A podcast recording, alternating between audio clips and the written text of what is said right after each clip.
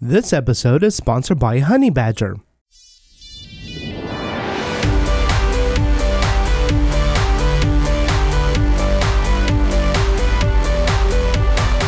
Stimulus 3.2 was recently released and it introduced a new feature called the Outlets API.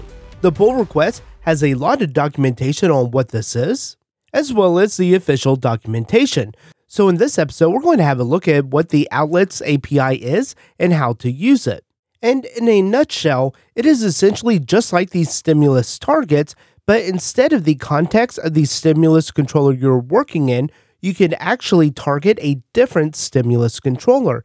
And I have had some real world applications that we'll look at where this would have been useful. And we'll also just go through a very simple example just so we can see how it's going to work. So, for the simple example, I have two stimulus controllers in this application.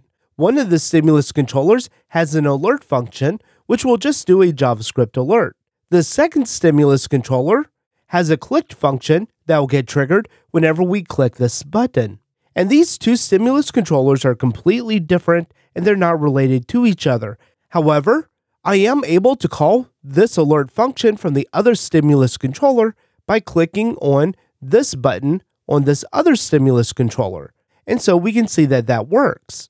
And I think this example is in its most simple form, and so it's going to be a lot easier to understand. So to start off, I have a fresh Rails 7 application. It does have stimulus Rails, and if we look at the package JSON, we are using the latest version of stimulus.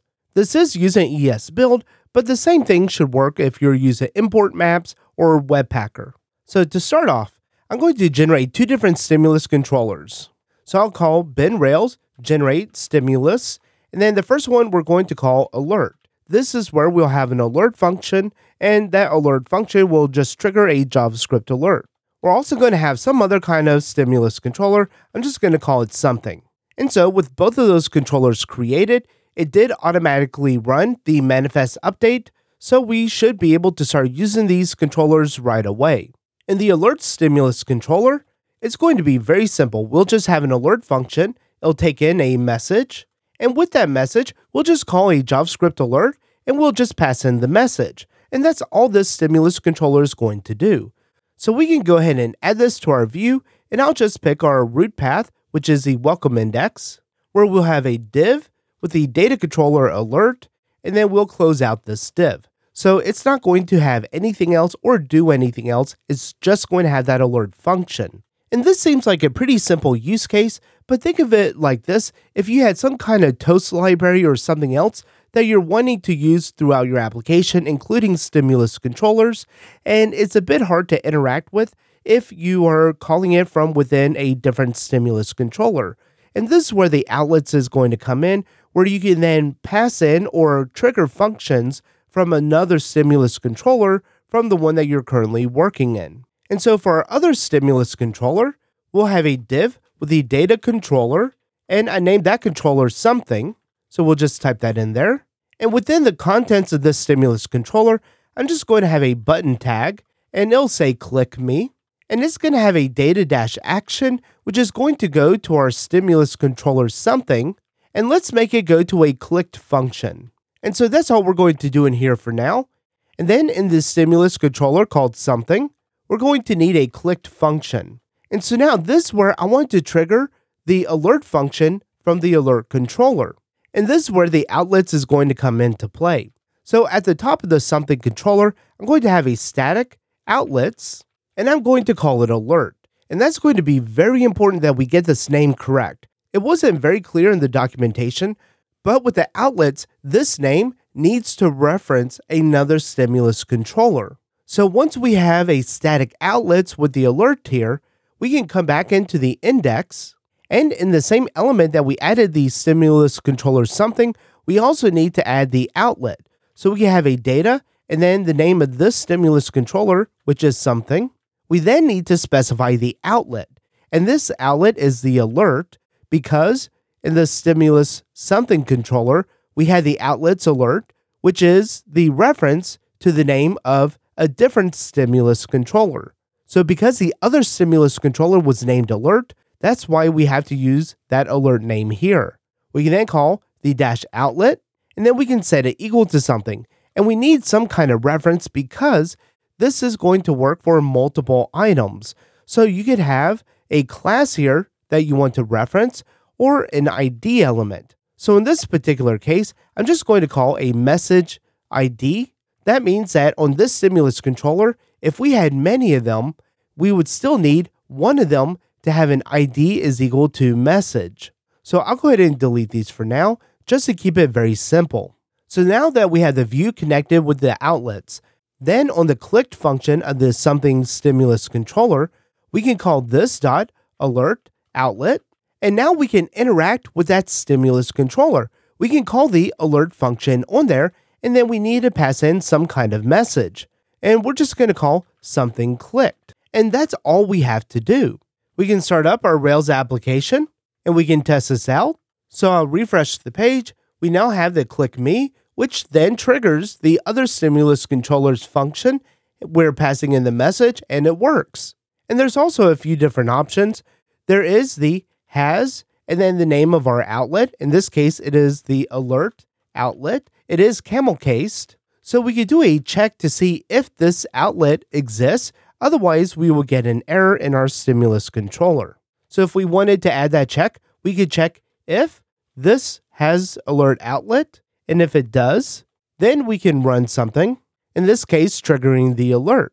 And this also supports multiple items.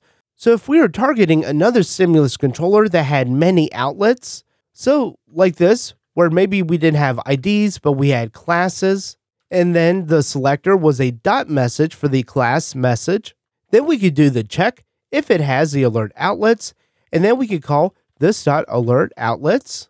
We can loop through each one of these, and by looping through each one of these, it's going to trigger the alert multiple times. However, in this case, there isn't a plural for the has alert outlets. You could just check has alert outlet or just assume that the alert outlets is going to be an empty array so nothing would get triggered. But we can test this out and we would expect to see, let's just do it three times. So we should expect to see three different alert messages. So we can come back, refresh our page, we'll hit click me, we see the first message, we see the second one, and then we see the third one. And so that all works. And then back in episode 337, I had an issue where I needed to communicate with another stimulus controller. So I had the chat controller, and it has this function scroll to bottom. And essentially, this meant that whenever someone started typing a message, we wanted to scroll to the bottom so they can always see the latest messages. And so when a new message came broadcasted in, the issue that we had is that we wanted to do some kind of check to make sure that the user wasn't scrolling up, reading some of the older messages. So we just had some kind of percentage to see if they were within like 85% from the bottom. So that means like very close to the bottom. Then it would automatically do the scroll down. But the way I had to do that scroll down was a little bit dirty. So I did a query selector for that message feed class.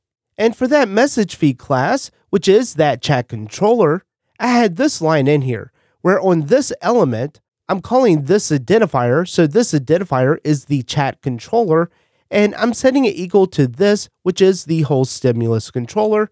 And it was just a dirty workaround to get it working. But from there, on the messages controller, when the message comes in, we're going to get that message feed, which is that chat controller. We can then call on that chat element the chat function, which is just what we had set the stimulus controller to, and then we could call the scroll to bottom. So that was just a dirty way to do this. And so let's have a quick look at how we would re-implement this. And before we do anything, we do need to make sure that we are on at least stimulus 3.2, which right now I'm on 3.0.1. So I'm going to call the yarn upgrade interactive, and there's quite a few updates. The most important one is updating the stimulus, but I'll go ahead and update everything. And I'm also going to run a bundle update to update all the gems, and so that should get everything up to date. So now I should be on the latest stimulus, and the most important thing that we need to add here is these static outlets, and we need to reference the stimulus controller chat because that is where we have that scroll to bottom function. So now we have this part. let's go ahead and look in the views to see where we need to update it. And so in the message partial, where we are basically displaying out a new message whenever it gets broadcasted, we're not doing anything with the persistent ones. So when you first come to the page, all the ones that get loaded are going to load normally. We need to worry about the ones that have that chat message stimulus controller. So here, we can then call the data dash and then the name of this stimulus controller, which is the chat message. And then we need to specify the outlet, which is the chat. And then we can call outlet. And the selector that we're going to use, I'm just going to use the exact same message selector that we already have, which is the message underscore feed. And I'll clean this up a bit just so you can see it all on one screen. And so now that we have our chat message, chat outlet, pointing to the message feed, we should now be able to interact with it. So instead of calling our chat element.chat, we can call this.chat outlet and then scroll to bottom. But then we have an issue here because we're calling on the element for this chat element. And for this chat element, we were doing things like a scroll top and also the scroll height. And so we're not wanting to interact with the stimulus controller here like we are scrolling to bottom, but instead we want to actually interact with the element. So what we can do is we can call this chat outlet and then we can call element on here. And now we have the exact same functionality as we had before, which means that we can now come into our chat controller and now we don't have to expose the stimulus controller anymore. And so now we can test this out. And so in this application, whenever we type in a new message, typically what would happen is that this scroll bar would then start scrolling up and you won't see that new message. But when we post the message, we see that it scrolls down for us because it triggered that scroll to bottom function. And so the Outlets API, it's not a new concept, it's something that we had workarounds for, but they always felt a bit dirty.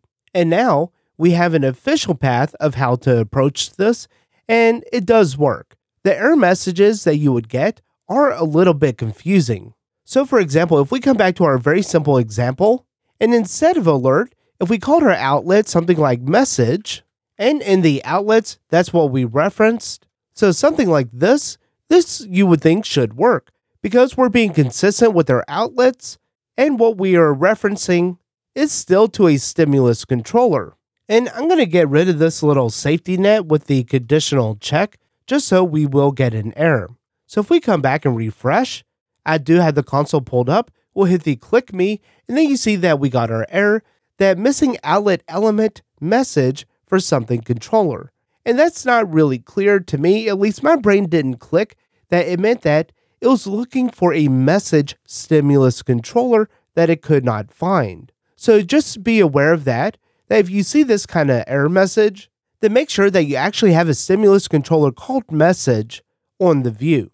So if we change this back to the alert, and in the view, if we also match that stimulus controller name alert, then when we refresh the page and click the click me button, we then get our something clicked alert. And so I think that the new outlets API is really cool. And there are definitely some use cases that you're going to be able to use that will just make life a little bit nicer. So definitely come and read through the documentation because it does have some additional things like callbacks. Whenever an outlet is connected or disconnected, that could be helpful. And just one final note, if it wasn't clear already, is that you are not able to reference non controller elements. We already have normal vanilla JavaScript to do that. There's no need to use the Outlets API for that. Well, that's all for this episode. Thanks for watching.